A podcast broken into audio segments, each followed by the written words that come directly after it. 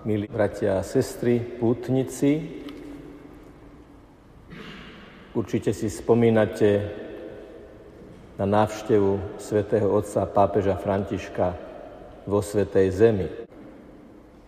Keď prišiel k múru, ktorý tam je postavený kvôli napätej situácii, tak na ňo položil ruku, sklonil hlavu a mali sme dojem, ako keby chcel, aby z toho, čo je bariéra, sa stali dvere, aby sa dalo pokračovať ďalej. Je všeobecnou ľudskou skúsenosťou, že keď sa zatvárajú dvere, naťahujú dróty, budujú múry, niečo nie je v poriadku. Naopak,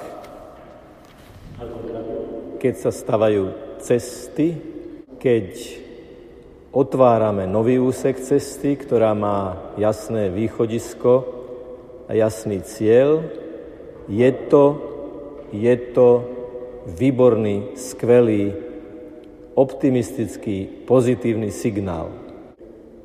O to viac, že púť a túlanie majú práve ten rozdiel, že tulák nevie, kam ide a nevie, ako má ísť, pútnik vie, kam ide a pretože vie, kam ide, vie, ako má ísť a kráčať. Čiže situácia, v ktorej sa stretávame v radosti, má svoje konkrétne historické, priestorové, organizačné parametre a zároveň je to aj symbol, ktorý presahuje do budúcnosti a do vzťahov.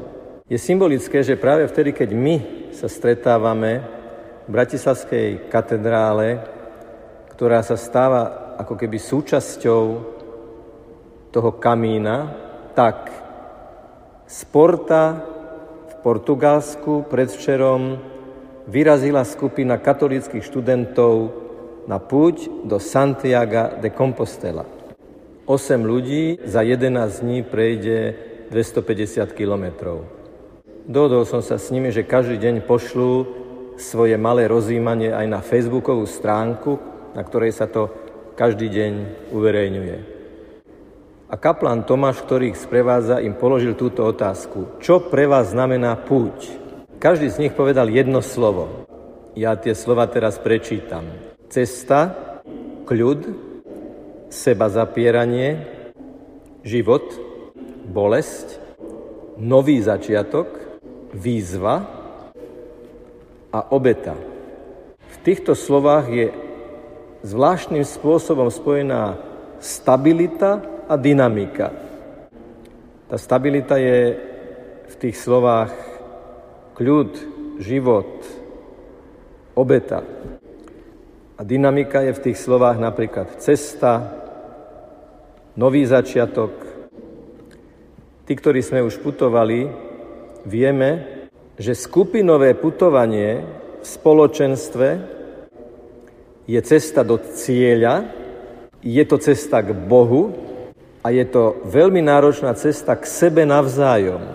Pretože jedna vec je stretnúť sa občas na kávičku v meste, iná vec je byť spolu dlhé dni na náročnej ceste. Práve v týchto situáciách človek zistí, ako je dôležité, aby sme horizontálu našich vzťahov, aby sme naše vzťahy medziludské postavili na vzťahu s Bohom. A preto putovanie nie je len prekonávanie zemepisnej vzdialenosti, ale aj hľadanie cesty k Bohu a cesty k človeku. Týmto študentom, ktorí začínajú, želajme a vyprosujme, aby na ceste hľadania našli seba, druhých a na prvom mieste Boha. Najväčším putníkom v dejinách bol Ježiš Kristus. Všetky zázraky spravil na ceste od niekiaľ niekam. A preto sme všetci pozvaní vnímať aj náš každodenný život, keď nie sme priamo putníci do kompostely, ale putníci za našimi každodennými záležitosťami, mali ako horského sprievodcu a záchrancu pána Ježiša, živého, víťazného a prítomného. Keď nájdeme seba, keď nájdeme druhých a uprostred tohto stále hľadáme Boha a prežívame Jeho prítomnosť, máme opravnenú nádej, že naša celoživotná púť, keď budeme stáť pred bránou neba, keď poslednýkrát vydýchneme na tejto zemi, bude to zároveň prvý nádych človeka narodeného pre nebo. Aj celý život náš je jedna veľká púť a každá púť, ktorú v živote urobíme, nás má upriamovať na ten posledný dôležitý cieľ. Možno poznáte vtip o dopravnej značke pre menej zdatných šoférov, že pre nich bude vymyslená jedna špeciálna dopravná značka a tá sa volá koniec kruhového objazdu lebo je veľmi dôležité urobiť voľbu a vykročiť na cestu. Túto svetú omšu obetujem za to, aby sme na našich životných cestách sa nekrútili dookola, ale stále vykračovali na cestu, ktorá vedie správnym spôsobom do správneho cieľa. Za niekoľko chvíľ vám pred oči zdvihneme kúsok chleba so slovami telo Kristovo. A vy poviete Amen. Predstavte si Ježiša, ako stojí pri vás, ako chytíte za ruku a on vás a ako vám šepká do ucha to, čo čítame v Evangeliu, neboj sa, ja som s tebou, do skončenia sveta.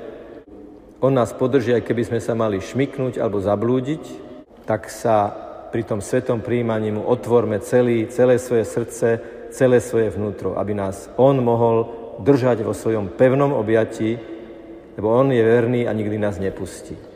Amen.